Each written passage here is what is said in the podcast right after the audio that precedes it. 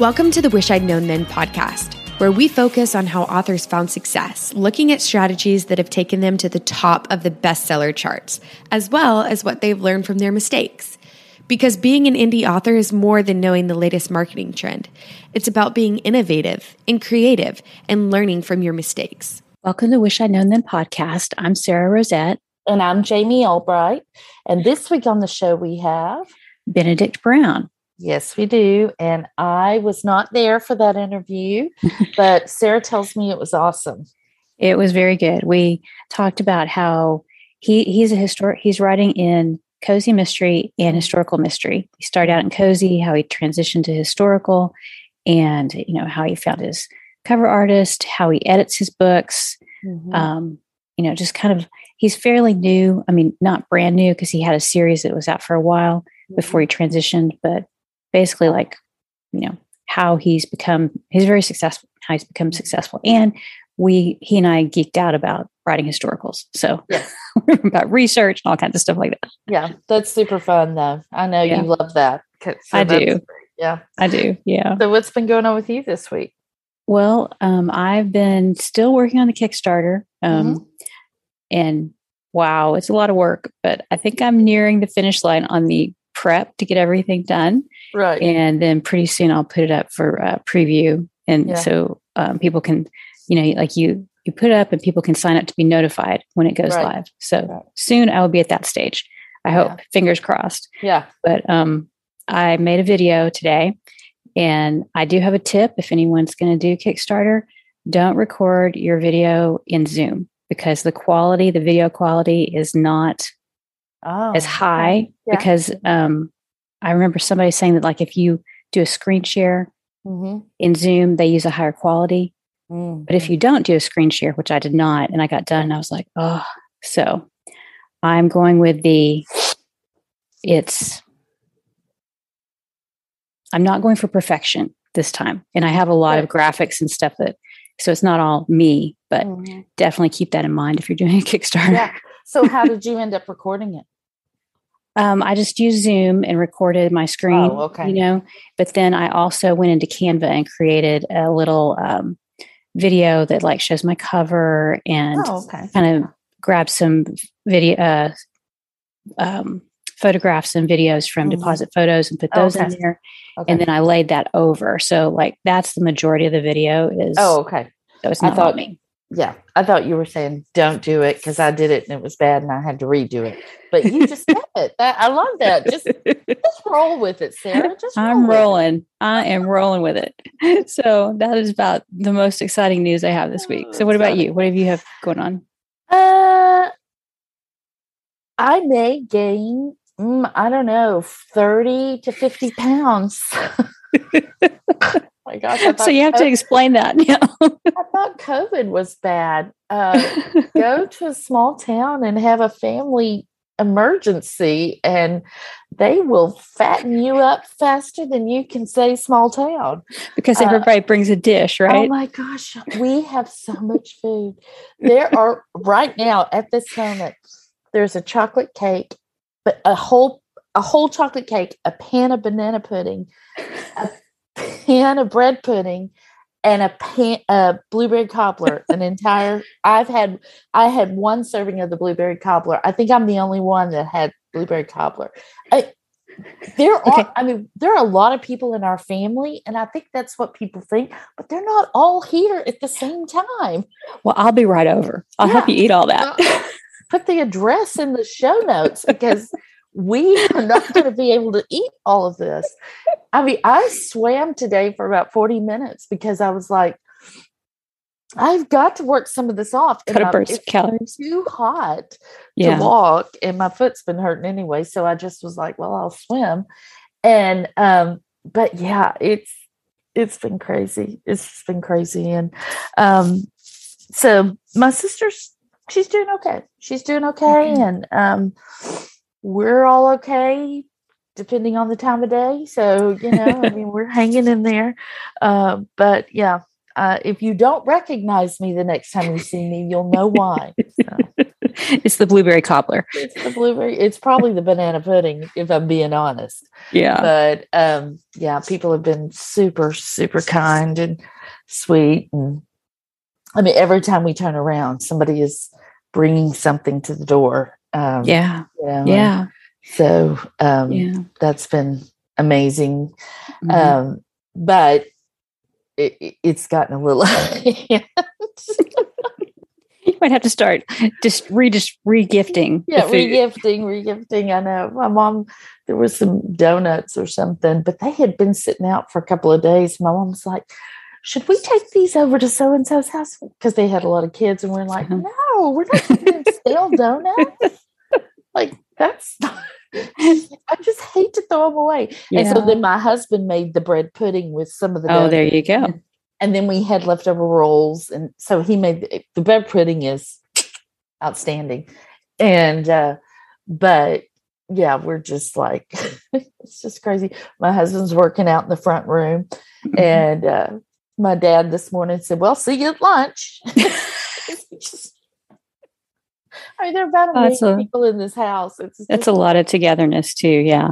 it's a lot. It's a Yeah. lot, but it's been good. It's it's been good. I mean, Yeah. it's been sad, but it's been good. My mom yesterday got mad. Uh, I mean, this is just a funny story. We're this is going on forever. I'm sorry, but I haven't really talked to anybody. Um, but the my mom, we were at the doctor's, and my mom got mad about something because she just felt like they weren't taking care of some things with my sister that they should have. And so she storms into the bathroom and she's just in there and she's just talking to herself. And she comes out of the stall. And about that time, a man comes out of the other stall and they just look at each other and nod their heads and then turn and walk. She turns around and walks out. So that's pretty much where we're at. That's like our- the Yeah. everything in a nutshell right there. right there. That that pretty much tells the whole story right there. So um, anyway, yeah. So we're we're doing okay. We're doing okay. Right. Yeah. All right. Well, I know. we should get on with this the podcast Yes. because people would much rather hear about Benedict than my crazy family. Yes. Yeah. Here we go. So here's All right. Benedict Brown. Excellent. Well, today we are really excited to talk to Benedict Brown. So let me read his bio and we'll get started. How are you, Benedict? I'm great, thanks. We're glad to- that you're here. So let me read your bio. It's really real nice to be here. Thanks. Yeah. Uh, Benedict, Benedict Brown is the author of British Murder Mysteries. He started with a contemporary series that not many people read, but lots of them fell in love with. He moved on to the best selling Lord Edgington Investigates, a series set in the 1920s about a mystery solving lord and his hapless grandson. He lives in Spain with his French wife and very international daughter. It's a great bio. Thanks.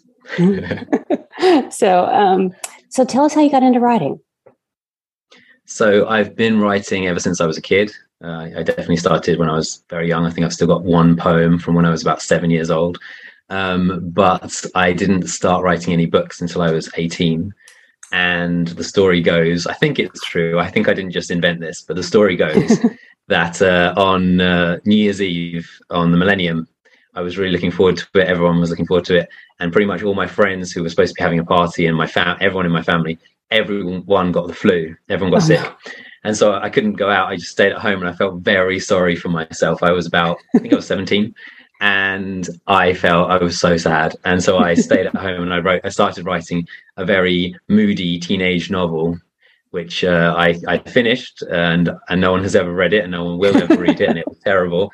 And I hid it under my, um, my wardrobe and I think it's still there in my, my, uh, my childhood home in London. And uh, after that, I went to university the following year and I studied English literature. And then I did a master's in creative writing, at which point I shifted to kids' books. And then I read, and then I wrote kids' books for about 15 years, and I tried the traditional route and got quite far along that path. But uh, it's notoriously difficult, and every Yeah. time an agent or a publisher or even a film producer at one point uh, was interested in my books, it would not last quite long enough to to make any money from them. So you know, it would always fall at the last hurdle Mhm. and uh, but I learned a lot from that process. And then one day, uh, uh, someone who I'd met on a writing website sent me a message saying how well they were doing in cozies, and uh, she became a very important part of my journey. Her, her name's Karen Menuhin. She's a very Mhm. successful 1920s writer, and uh, so pretty much overnight. I changed from kids' books to uh, murder mysteries. Yeah. And uh, that was two and a half years ago. Wow.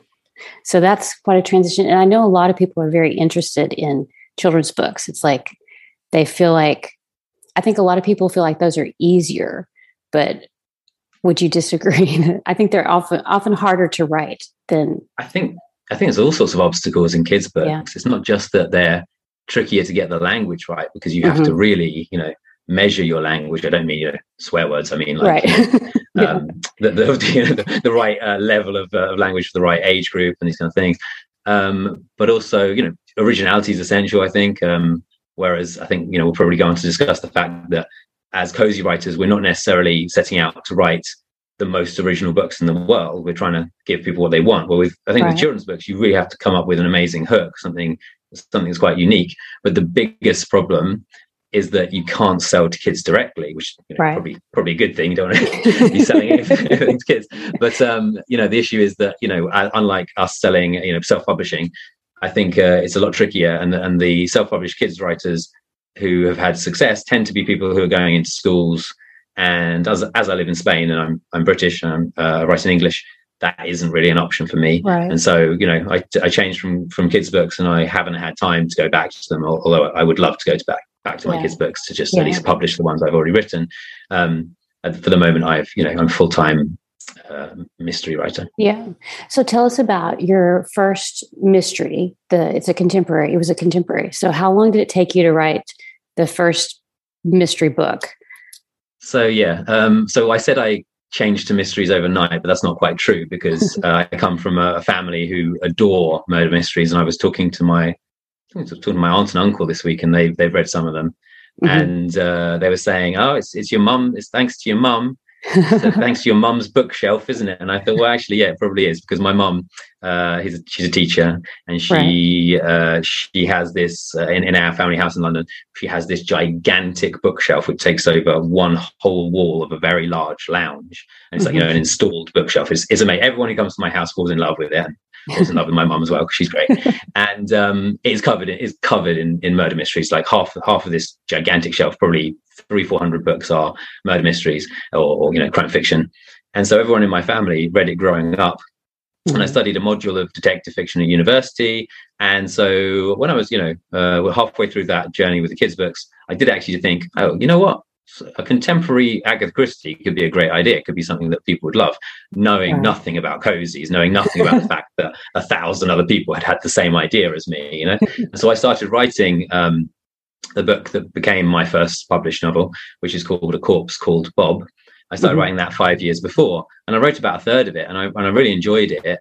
But then, you know, I got distracted probably with my kids' books and, and just didn't mm-hmm. finish it. So so when I got that email telling me how well my friend was doing, um, I went back to that. I didn't want to copy my friend's 1920s books. I didn't want her to feel like I was just ripping her off.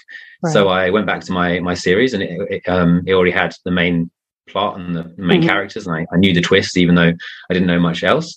And so, yeah, so I think I got that email from my friend Karen in about probably August 2019 and I mm-hmm. published that first book in December, like December first, 2019. So it probably took me a couple of months. Um, I wasn't as fast then as as I am now, but um, yeah, I, I I went through my normal editing process and managed to get it out in a couple of months. Yeah, well, that's terrific, and I think that like if you come from like if you read what you're writing in the past, if you've read it and loved it in the past, I think it is easier to write it. So like like I'm a longtime mystery reader. It's like my favorite genre to read. So like it's easy for me to think about a mystery plot and and it kind of gives you a uh, shortcut, I guess. Whereas if you're not familiar with the genre at all, you might have to read up on it.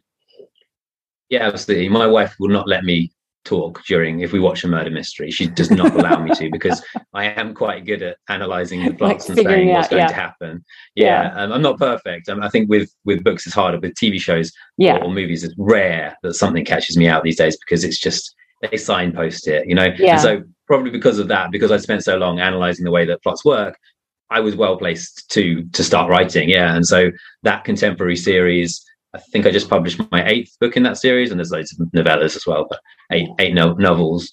Um, and it was a good start. You know, I think mm-hmm. um, you know, considering the, the title of this podcast, there's a lot I learned from it. There's a lot yes. I did wrong. But if I hadn't gone yeah. through this process, I wouldn't have moved right. on to the second series that was right. more successful. Yeah. So why did you switch to the historicals and how did that come about? So um so that's yeah. So I published the first one December 2019. A year later, I had probably got I think I was publishing my fifth book in that series for Christmas, and that book did really well. You know, I, am I should probably say like I was an English teacher in Spain, so English, you know, TEFL teacher, which is teaching English as a foreign language to mm-hmm. Spanish uh, speakers.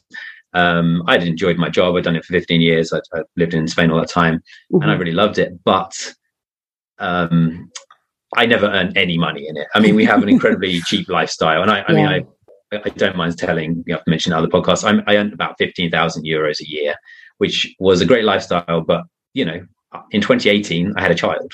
And right. so suddenly you suddenly Things think, are different, oh, maybe, right? I, yeah, yeah. maybe I won't be selfish and only worry about how many concerts I can go to in a year and where I can go on holiday. And actually, maybe I should save some money for one yes. once in my life, you know?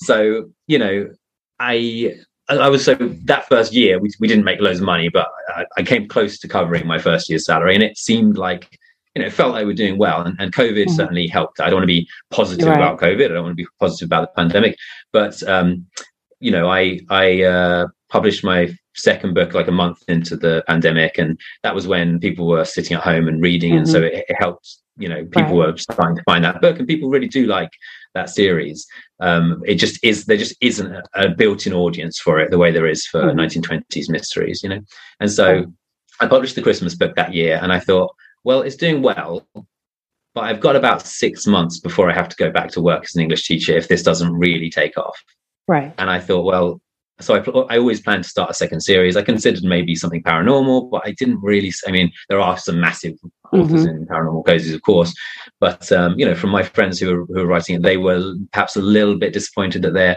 their series hadn't quite hit the heights they were planning. And there was one person I knew who was doing phenomenally well, and that was Karen with her 1920s. So I actually asked her. I said, "Karen, do you mind if I, you know, jump on board?" And she said, "No, of course not." And she, you know, she supported me a lot throughout. She, I, I became her editor. I edited most of her books in the in the Heathcliff Lennox series, um, and I and I continue to work with her. And you know, she's become a great friend. I've met in real life, and she's she's amazing. I mean, I wouldn't have been able to do it without her. Right. You know, cheerleading for me, and when my my 1920 series came out, she she you know publicized, you know pushed it to her friends and stuff. So she's she's been an immense help. Um, but you know, it was a big change going from contemporary to 1920s. It's a period I love. You know, mm-hmm. I love the I love the the uh, Poirot series uh, mm-hmm. with uh, David Suchet, which is very famous in Britain. Um, yeah. And my family, my mum's a history teacher, so you know I, I know a lot about several periods, but she's always really loved the 1920s. So again, I, I think I had a, a, a good start already, you know, mm-hmm. a good mm-hmm. basis to, to, start writing them. But um, but yeah, the thing that that really made me decide to to go in that direction was that I was doing well, but not well enough, and I really felt I put pressure on myself. You know, my daughter was about two by, by or three by the stage. I put really put pressure on myself to to be making enough money to cover mine and also my wife's salary because she had been home from work uh, to have the baby, and then um, she's a graphic designer and hated her job, and I was really trying to support us both. Yeah. So money. It was all about yeah. money. it often is. it often is our I think that like some writers write just for the love of it, but I've always been a writer who wanted to make it my career and make it income and contribute to the family budget, you know, and so that gives you a slightly different perspective and a lot of times the incentive that we need to like try that new genre or you know try yeah, a new, I think, new marketing tactic or whatever it is absolutely yeah and i think once you're once you're writing as well once you know even once you're full time it's what will have to you need that to drive you forward as well because i could write a lot a lot less books now and we'd probably be surviving and we mm-hmm. you know we're mm-hmm. doing very well yeah. so i'm very pleased with that but you know you you have to sort of think about the future you have to think about what's important to you and and I think that drives me onwards. It does. You know, I've been I wrote six books. I published six books last year. I've mm-hmm. already um, I'm on target for five or six this year, depending on how lazy I am this summer. Um, and if I didn't have that driving me forward, I think it would be more difficult. Yeah, I yeah, I understand that. So, well, we're going to come back to marketing and how you kind of launch them. But first, before we do that, tell us a little bit about your research for the 1920s. So, you had kind of a, a general knowledge and a background. Did you do any uh, detailed research for your series specifically, or how did you go about that? Um, there's, I mean, definitely done quite a lot of research at this point and done, quite a lot of detailed research and, and gone beyond sort of Wikipedia stage of research. But I would argue that that's not always necessary. You know, mm-hmm. I, I, love, I do like reading historical nonfiction, and so that you know that fed into it. But I think for the level of detail I include in my book, which people love, and I write a long chapter at the back of my book each time mm-hmm. about my research, and right. um, and people re- got, get in touch with me more often about that than they do about the stories themselves. Quite interestingly, because people really appreciate understanding which you know which part right. which elements of truth have been have been incorporated into it and so i love that but i also really like the spontaneous research that comes out of just writing a book mm-hmm. checking information and then finding out new interesting things that you wouldn't possibly expect to know mm-hmm. so with the very first book i think because it's all set in a country house in surrey where i'm from um, and it's fictional characters fictional situation, there wasn't as much history in that book as there has been in the later books where I've looked for new avenues to right. explore. So although I, I sorry, although I checked a lot of facts and I and I did my you know sort of the the, the key elements I yeah. I put in place, it was more geographical research mm-hmm. and mm-hmm. you know sort of technological for the time research than I didn't put a lot of politics or a lot of you know historical right. events in it because I think it was an introductory book. So that was not a massive effort. But then uh, the the fifth book in the series, I spent an extra month researching it because I was so interested in the time period, and it was about the um, the bright young things mm-hmm. of the mid twenties, uh, social movement in London among the very rich young aristocrats of the time.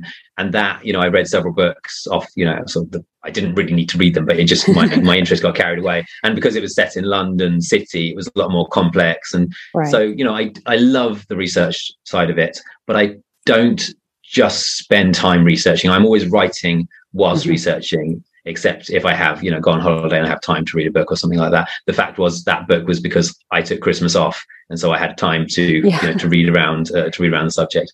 But yeah. um, you know, like, like with a lot of self-publishing, and you know, we, uh, you and I were both at a, a, conference a couple of weeks ago where the you know the, the the message was driven home. It's not always necessary to spend a year writing a book. It's not always yes right. necessary to do a thousand uh, drafts, and it isn't always necessary to spend weeks and weeks or months research, getting the historical accuracy down to a T. You know, right. I think people compliment me on my historical accuracy. Accuracy. My mum would murder me if there was a, you know, if there was a you know, like printer you, in, in, or a fridge or something in the 1920s, you know, yes. or if I made such mistakes, but you know, she she reads them and says, I don't know how you do it, Benedict. So, you know, she's, she, so if I pass test, I, am okay. Yeah. yeah. Yeah. I find that when I research, it's more the, it's like the little tiny detail that will be a spark of an idea. It's like something that I go, oh, that could be a clue or that could be a red herring.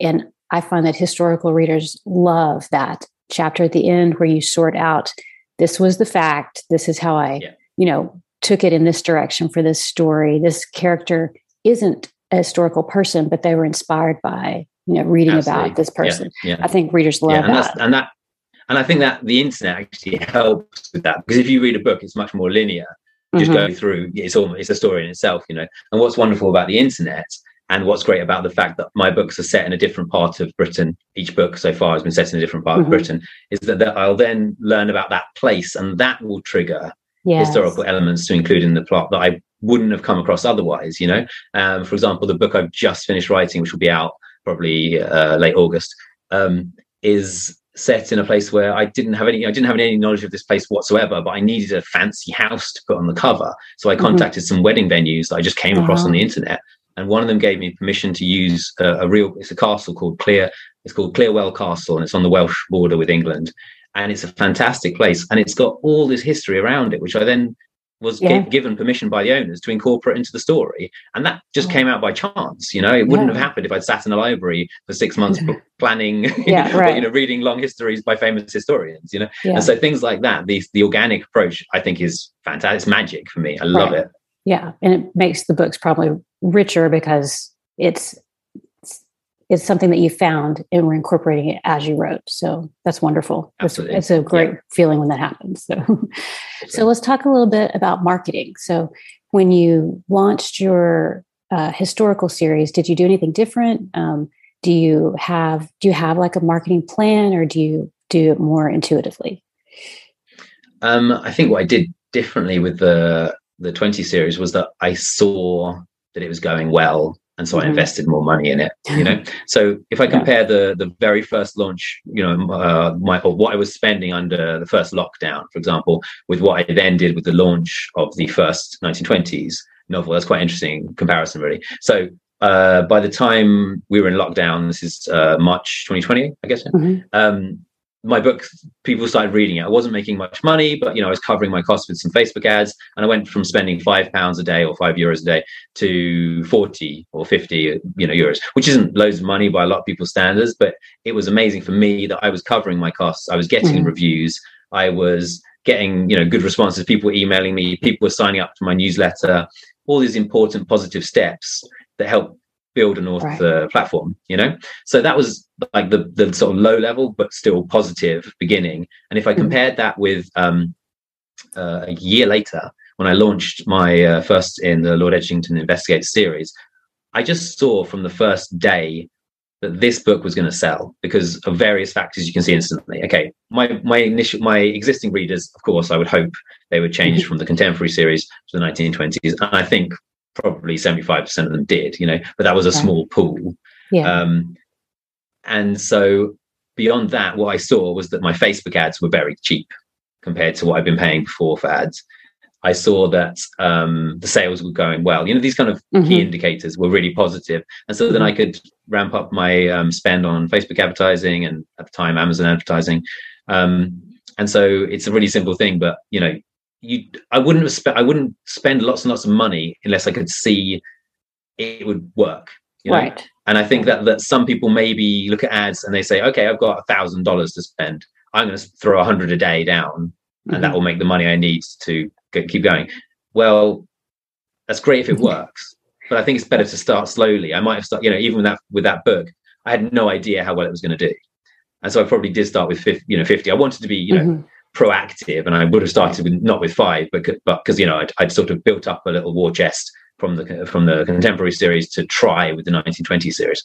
But I saw how successful it could be. I saw my rank on a fairly low spend, and I thought, okay, let's let's go mm-hmm. for it whilst we can afford it, whilst you know we're not going to bankrupt ourselves.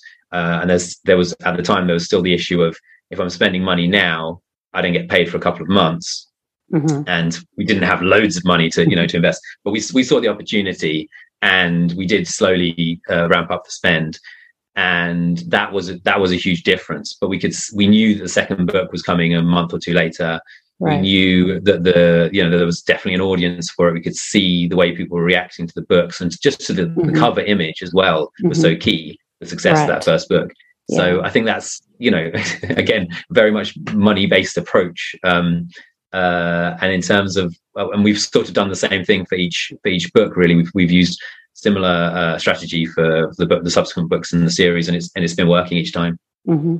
i think that there's a difference if if you see a book's doing well and it sort of has its own energy and it's it's almost like it's like rolling down the hill on its own and you're just going along giving it little pushes and keeping it going versus like pushing it up the hill. I feel like sometimes i've had books that it's like no matter what I do, it doesn't have the same yeah. results. And the others, when it when it hits, it's just it's great, and you just kind of roll with it and hope it keep it going as long as you can. You know. Yeah, and I think that's the magic and self formula that you can't teach.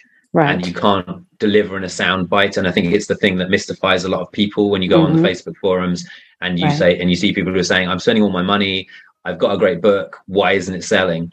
Mm-hmm because it's not just about having a great book, is it? It's about having a great. And if you look at TikTok or something like that and see where all the, the best selling authors are, it's because they're writing in the right genres. They've mm-hmm. struck on a, upon a formula, which is is which people you know, which appeals to people. Right. You know, and I think I was lucky to jump in with the 1920s when I did. I think maybe now it's it might even be more more a little trickier to mm-hmm. to have the success I had even uh, 18 months ago. Yeah. You know, I think so there is that magic which you have to hope you find, and it you right. know, and it can go as well away as well. I know there are writers who've had a great, really successful series, and they've tried to transition to something else, mm-hmm. and it hasn't worked as well. So you know, I fear that just as much. But um, yeah, we all do. yeah, but, but it's um, like if um, you can yeah. find the is like the kind of the Venn diagram overlap of you know what you like, what readers like, the right timing for the genres, uh, and it, yeah. does, it, we don't always get it right, and you know it just keep going until we get it right. But you mentioned your covers there, so talk to me about how you found your cover artist because this is a good story. Well, um, so when I was 23 years old, I moved to Barcelona, uh-huh. and on my very first day, I met my wife Oh. And it just so happened she was a graphic designer. So yeah, that's it. Done. so, so most of us can't follow that plan. no, no, it's, it's, it's, not very helpful. I'm, I'm giving no useful advice today whatsoever. no, you Be, are. Ha- have a successful book, marry the right person. Done. well, that's a lot no. of it. Yeah. that can go a long way towards success. So, so yeah. but tell us about uh, your covers and how those, okay. how you yeah. work on those and, together. Yeah, I mean, the true story of how I met my wife is much, much longer, and you're lucky not to have to hear it because I bore okay. everybody who I meet with that story. Um, so yes, so like. Um, where you know lockdown started my wife wasn't working and so but we saw the possibility with my you know with that small success i talked about just covering our costs with one book right. um we saw the possibility of you know moving forward doing the thing you know i'd spent 15 years training to be this to be a writer you know training to do this job and i never made any money in it whatsoever mm-hmm. whilst i was teaching english. And so she's a graphic designer. She's a very good graphic designer and i'm a writer and we saw the possibilities and in the first series, and the contemporary series, those covers were are a lot of work for her because they, she does them from scratch. She right. designs them herself. They're um, vector based, but um, very much uh, works of art for her. You mm-hmm. know, not, I don't mean pretentiously. I mean, you no, know, she starts them from scratch. I know what you mean because uh, they're very, um, very, very distinctive, and they they do yeah. look like they would be a lot of a lot of combining of images and a lot of work yeah, she's she's very stylish with those uh, the the Izzy Palmer covers. Um, and so when uh, we were launching the, the, the 1920 series, I kind of wanted to give her a break and not not find anything too too difficult. And um, again, looking at you know looking at what covers were around, I thought we could do something similar, but also try to give it a real luxury feel, a real mm-hmm. nice quality feel. And so the six or seven books we've already done the covers for each has a different color, a different frame around the outside, and each has a very attractive um, photograph, which we we use a filter on to make it look more like a painting, but it's still very much clearly a you know got a lot of detail in it. And the first one was a um, country house in the centre of England, um, and we've you know we've used landscapes and we've used um, what else we use uh, scenes from a city as well and then as i mentioned the next one will be a castle. But they've kept this idea of having a very beautiful image because i think that mm-hmm. is essential mm-hmm. for the advertising. Yeah uh, whether it's facebook or brand ads on what's that called? Uh, sponsored brand ad i think it is on on amazon.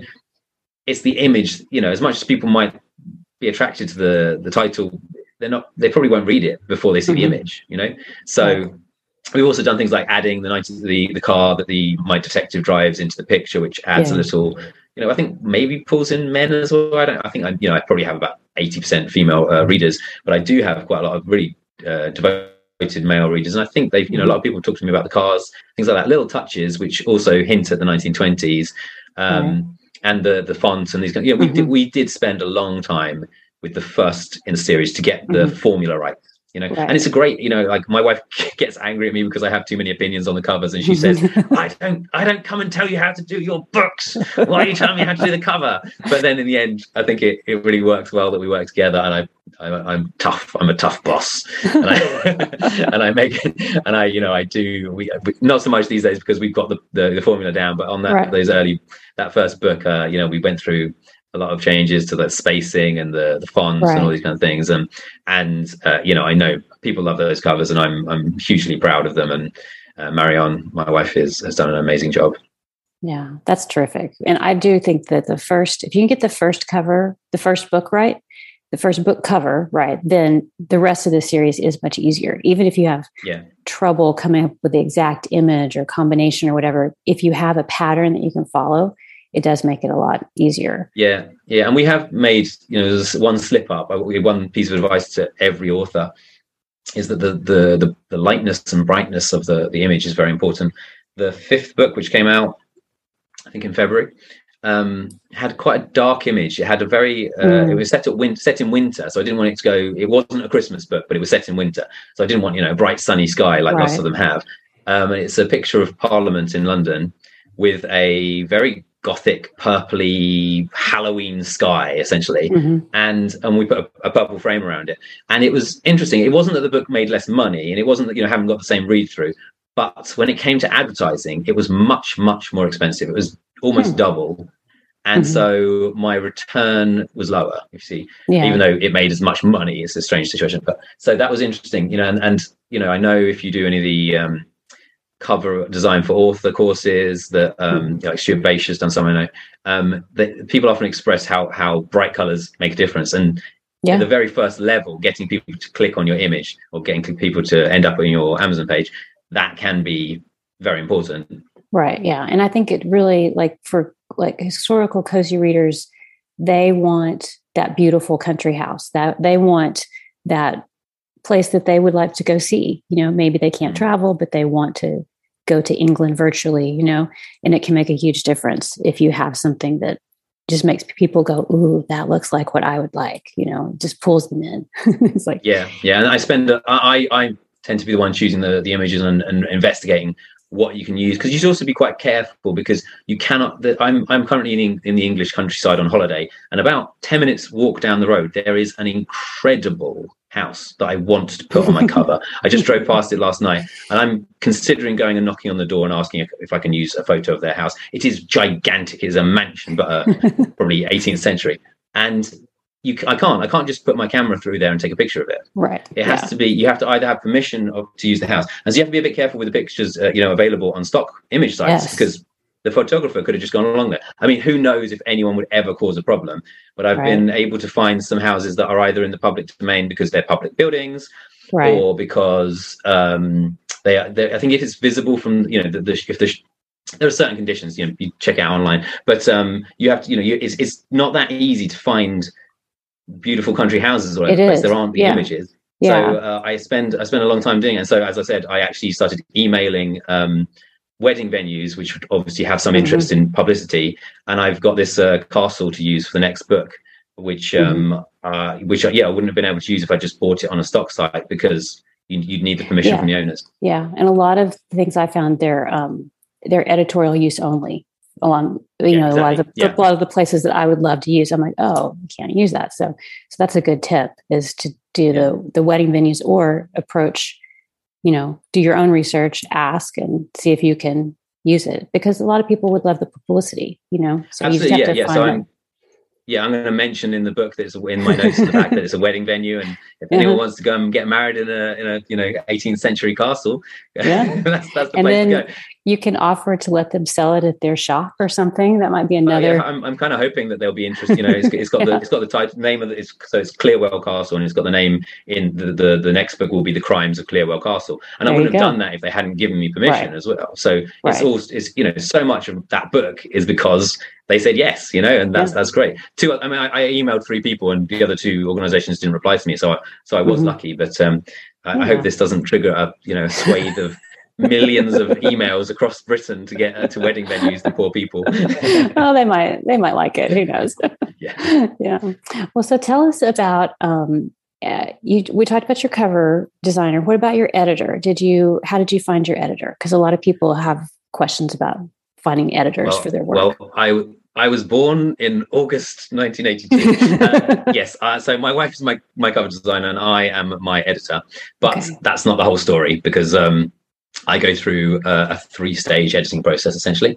Um, I've never paid anyone to edit my books, which might be foolish of me, but um, the process has been working so far. So another thing that I gained from that first contemporary series was really dedicated fans you know not a massive Mhm. group of them but a, fa- a group of really dedicated fans who were happy to join an arc team and so I, I set up that arc team for the, Chris, the christmas book in my contemporary series and I, you know the vast majority there's a couple of people who don't read both but the vast majority stayed with me for um, lord edgington and so i from that group i became closer friends or you know wrote more to a, a very small group of people largely americans actually who Mhm. have helped me beyond you know beyond what i could have ever hoped for so i've got um i've got a british history uh, professor who lives in uh, Massachusetts, I think, um, and her husband, who's a mathematician, and they are my first readers. And so I've just, so I'm finishing this book. You know, I, I write the book, I edit it once, get it to mm-hmm. a state that I'm happy for people to read in, which is normally just one one edit. Um, and th- then a couple of friends and those two two incredible people read my book, get back to me with whatever they feel about it, whether they think the plot is original, fair, believable, whether the language is okay, but not a full-on proofread or anything like that. Mm-hmm. And then I make the edits. I, am I'm, I'm very responsive to what my readers tell me and what uh, I trust. I trust people, and I can normally see if what they're saying is true. And, and sometimes I'll know it, and I've been lazy ignoring it, maybe. so I go through another edit then, and then I send it to my ARC team, which is you know very fluid, but between 30 and 50 people responding each time. Um, and they are incredible. You know, some of them will just reply saying, "I love this book, thank you so much." And then hopefully give a review when the book's out. And others will send back three, four, five pages of correction of proof uh, mm-hmm. of editing. Um, and I'll go, and then once I've got all those responses back, I will uh, make all the changes, mm-hmm. probably mm-hmm. do one full read through again, and then publish it. And the yeah. reason I haven't paid anyone is because I just don't feel that that again that organic process would work as well mm-hmm. if I was paying someone who didn't know my books. I would love to collaborate with someone. I would love to work hand in hand with someone. I wish my one of my brothers would decided to give up their jobs and and say, right, yeah, I'm going to edit your books. I'm going to we're going to work on it together, and then we'll get the books out much quicker. I wish I could trust someone right. to do that. I, I, wouldn't trust my brothers. I don't know why I put them forward, but um, uh, you know, in general, I, I wish I had a, a, partner in this. But uh, so far, yeah. it's just me yeah. and uh, my wonderful ARC team who have been sensational. But you know, I write a book in about three weeks to a month and then the editing process takes the same time more or less. Mm-hmm. so you know i'm that's my goal. To uh, book every two months is great. I'd love to be doing what like you know Tonya Kappes or someone like that does and does a book a month or Steve Higgs book every two days whatever. Seems like um, yeah. Seems like yeah. Uh, but you know uh, it's working how it's working yeah. and, yeah. and I like and, and I feel and I feel secure that I'm good putting out a good quality product right. in the time frame I've got. So I'd, yeah. I'd worry if I was doing it any quicker, probably. Yeah. Well, it sounds like you have a good system and you've got it working. And so that's the main thing. So, so one of the things we like to ask um, is just about like what you wish you had known. So you've already mentioned a few things, but is there anything else that you know now that you didn't know when you started and it would have been helpful or that might help people who are just starting out? I mean, if we're talking about when I first published a book, it was genre and tropes. I did not right. know them. As I said, I started writing right. my Izzy Palmer book, the first one, The Corpse Called Bob, five years before, and I hadn't heard of cozy mystery then. I mean, maybe in you know on the TV or something, but I didn't yeah. know what it was. I didn't know that there was this, you know, pretty impressive canon of work out there. I mean, I think I would have known Hamish Macbeth and um, uh, um, Agatha Raisin, maybe. That's that. Thank you, Agatha Raisin. That's, yeah, yeah. Uh, sorry, um, but um, I I hadn't, I hadn't. I mean, I, I yeah, I, I, had heard of those, but I hadn't read any of them. And so when I went back to write that, I wrote the book that I thought would be really funny and really mm-hmm. surprising. I thought I've got a great twist, and no one's going to get it. And I thought that's what people wanted, but I'm not sure. That, but it, uh, but and, and people love that book. As I said, you know, there's a mm-hmm. small group of of big fans of that book. But mm-hmm. also, I did something pretty stupid. I said it in the ugliest town in, in Britain by some people's standards. I like Croydon. I love the the, the town nearest uh, the place I, I, grew up in. But um, a lot of people think it, it is cultureless and, and ugly. I said it in a tower block. What was I thinking? Oh. I mean, you know, these these kind of things. And I, I really didn't know what I was doing. And if you compare that with my uh, first in in the 1920 series where I, I set it in leafy green beautiful surrey where i've spent the last two two weeks now in my holiday driving right. my american friends who've been visiting around it's it's very. I mean, th- those two places are three quarters of an hour drive from each other, but they couldn't be further apart. You know, right. so all of these little tropes, right. essentially, or niceties, you might call them in this case. Uh, I, I, I just didn't know. I just didn't know about them, mm-hmm. and so I feel quite lucky to have had the success I had with with with the first series. But do I? I mean, I used to say that I thought my Izzy books were better than my 1920s books and I probably don't anymore because I think one has is easy develops better than the other actually. But I feel like the books I wrote were good. You know, I love right. my Izzy Palmer books, but they were not right for the genre. Right. And as I said before, it's not always about writing the best book. It's not always about being incredibly original.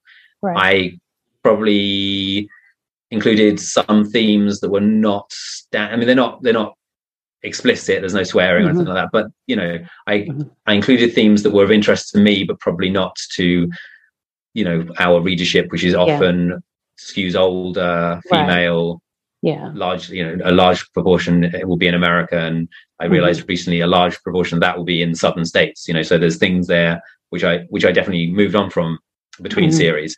Yeah. Um, but that's a bit of a sad thing to just say don't you know don't include that stuff because of course there's lots of people who are successful who who break those trends but mm-hmm. probably not i mean like someone like janet evanovich is often sort of described as cozy but not really cozy right She's yeah kind of cozy but not really yeah exactly so there's definitely and so that's that was my greatest success actually when i was marketing my contemporary books more towards her than, right. than, than cozy you know so but so you know there's always exceptions but then she had a big publishing house behind her she could mm-hmm. find mm-hmm. that audience and it wasn't mm-hmm. as easy for an independent author to be breaking the mold, you know? Right. And yeah. I often meet people who are about to re- release books and they'll say, yeah, I've written a 400,000 page uh, novel. And, I, you know, and, and there's like, and people keep telling me it's too long, but you know, George R. R. Martin did it. So why can't I?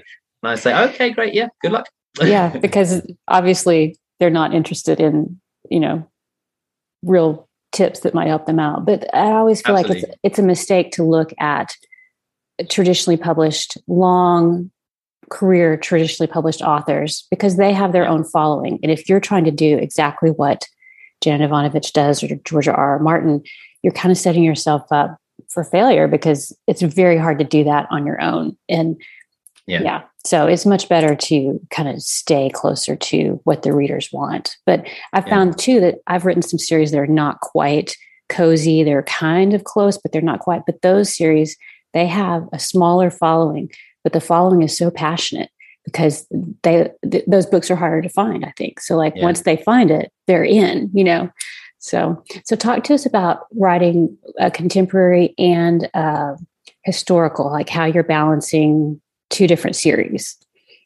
Yeah i think it's really healthy to to have two contrasting series actually. I think my ideas so yeah my ideas come better when i'm when i'm doing one book and one series and then the other one.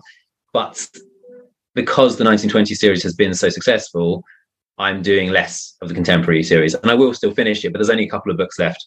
Mm-hmm. I always said it was going to be ten books, and there's really only two books left to to complete the story, um, and probably do the odd novella, to, you know, just as a sort of freebie to fans who who love mm-hmm. those books.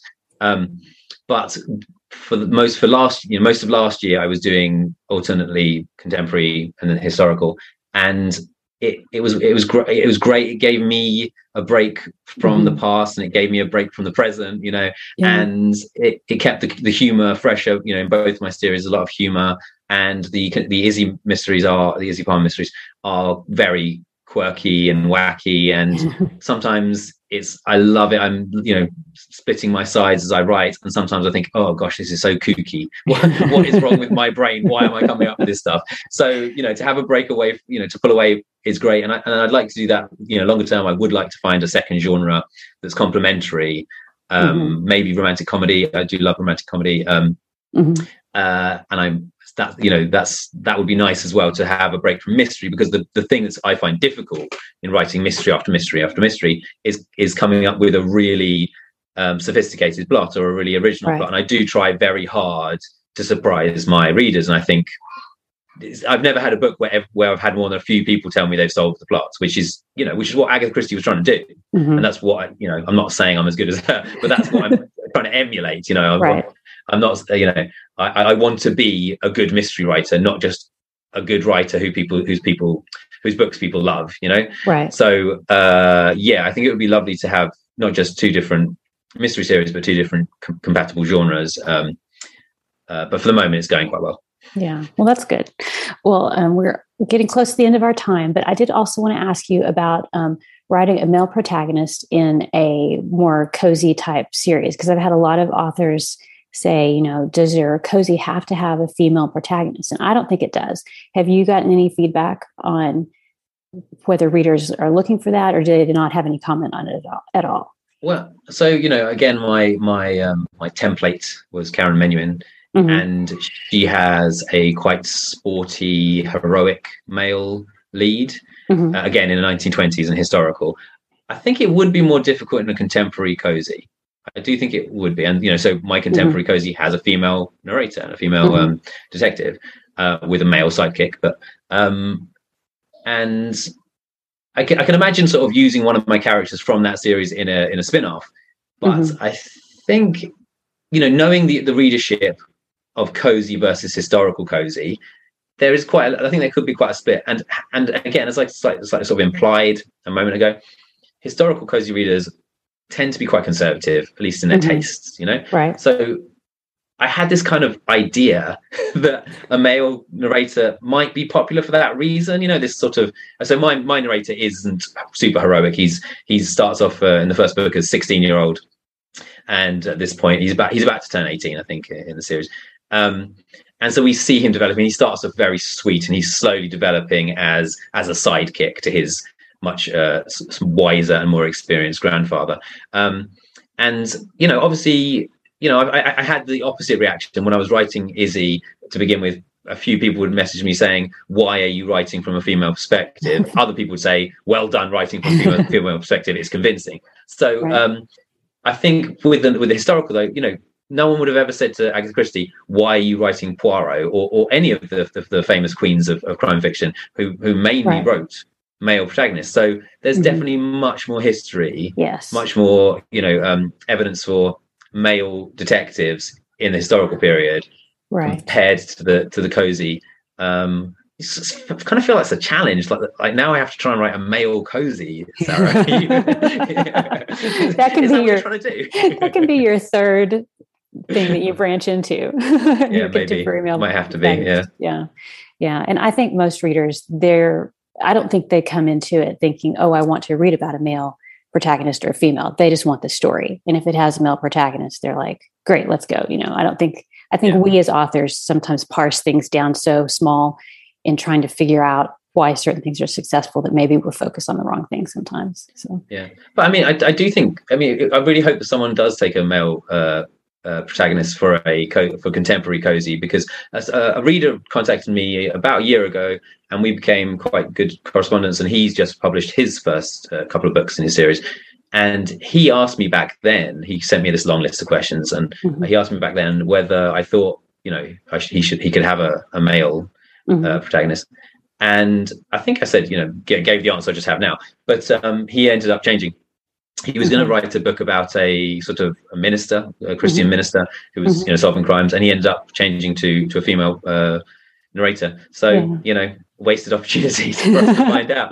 But um, I really, so, I really hope that's that, that is that has some some legs. I really hope yeah. that some sometime soon someone will do that. There you go. I hope one of our listeners takes that idea. Yeah, I'm sure somebody will. So that'll be good. And there are a couple, like there's Hamish Macbeth. That's sure. more, yeah. But I mean, that's traditionally published. So yeah. So there is an opportunity there, I think. So that's a interesting yeah, I think again, about. again, maybe I think it would have to have some softening feature. Like I do like writing about elderly people. Like mm-hmm. I always have in my kids' mm-hmm. books as well. I'd often have like grandfather figures. Mm-hmm. And so my my detective in the 1920s is a 75 year old. Uh, mm-hmm. it starts on his birthday when he's 75. Um, and so you know there is a sort of subgenre of old old lady detectives you know sort of mm-hmm. uh, yeah. miss marple. So but even in, even within contemporary. Um but uh yeah no I, I, have got one sorry I lied. I have got one friend Peter Boone. He writes um Agatha Christie inspired contemporary novels with a with a male oh okay narrator there you go found so one. we'll have to look him up and he and, yeah and he did and his first few books did very well he's uh, not been publishing as regularly but his launch went exceptionally well and only focusing on, on, on, Britain to begin with, and then he was mm-hmm. going to expand to America. So yeah, so yeah. yeah. it can be done. It can. Yeah, there you go. So that's good. Long good answer, news. Sorry, no, that's good news. well, yeah. um, uh, as we wrap up, we always like to everybody ask everybody, what's the best thing you've done to set your yourself up for success? Do you think? Fail. I failed. I failed for a long time. I okay. spent. I got really good at not getting published um, so when I was trying to publish my uh, kids' books, I spent yeah, it was probably ten years of actually sending them to people, uh, to to agents, uh, largely agents, occasionally editors, uh, sorry, occasionally publishers, um, and I had loads and loads of rejections and they did mm. not make me stronger despite what other people will say they made me sad and wish i was published um, but during that time i improved as a writer Right. And I'm not saying that you need to write for 10 years in order to be able to publish books, but I learned a lot of important uh, lessons from them. I learned to take advice because sometimes, you know, agents would then really love the book mm-hmm. and spend a few months with me working on it, and they'd tell me what to change, and I'd send it back to them, and then they'd disappear. Sadly, yeah. um, because it's a difficult business getting published traditionally. Um, is, yeah. But uh, yeah, um, but yeah, I mean, I think maybe the one, the one really, really, really massive thing that I'm, I'm pleased about is that I do take feedback well, and and even just unsolicited feedback people will send me. Um, I'm I'm happy to hear it, even if I don't agree with it always, or even if someone's a bit rude. I, I, generally I generally like knowing what people think, and with the, with the readers I trust, I respond to that. And you know, someone might say to me, oh, "I really liked this character earlier, you know, in one of the earlier books, and would like to see more of them." And I've brought that character back just because on the basis of one mm-hmm. email, which might be against what everyone else thinks, but it probably isn't. You know, someone's taken the time to, to, right. to, email me; they probably have quite a strong feeling about it, and then I'll have nice comments on on that element of the plot. You know, so um, yeah, I think the one thing I've done that really sets me up for, for success is is remembering that I can fail, and then you know trying to trying to avoid those situations by listening to what other people think. Mm-hmm. Yeah, that's great advice. Wonderful note to end on. so, um, where can people find out more about you? Uh, you can go to my website, which is benedictbrown.net. Uh, I'm also on I, my main platform is Facebook for social media. Um, but yeah, my website has is generally up to date if my wife's not too busy. okay. All right. Well, that sounds good. And we'll have those links in the show notes. And thanks to everybody for listening today. Well, you can find everything at wishidknown.podcast.com. Thanks to Alexa Larberg for editing and producing the podcast and to Adriel Wiggins for doing the admin. See y'all next week. Bye.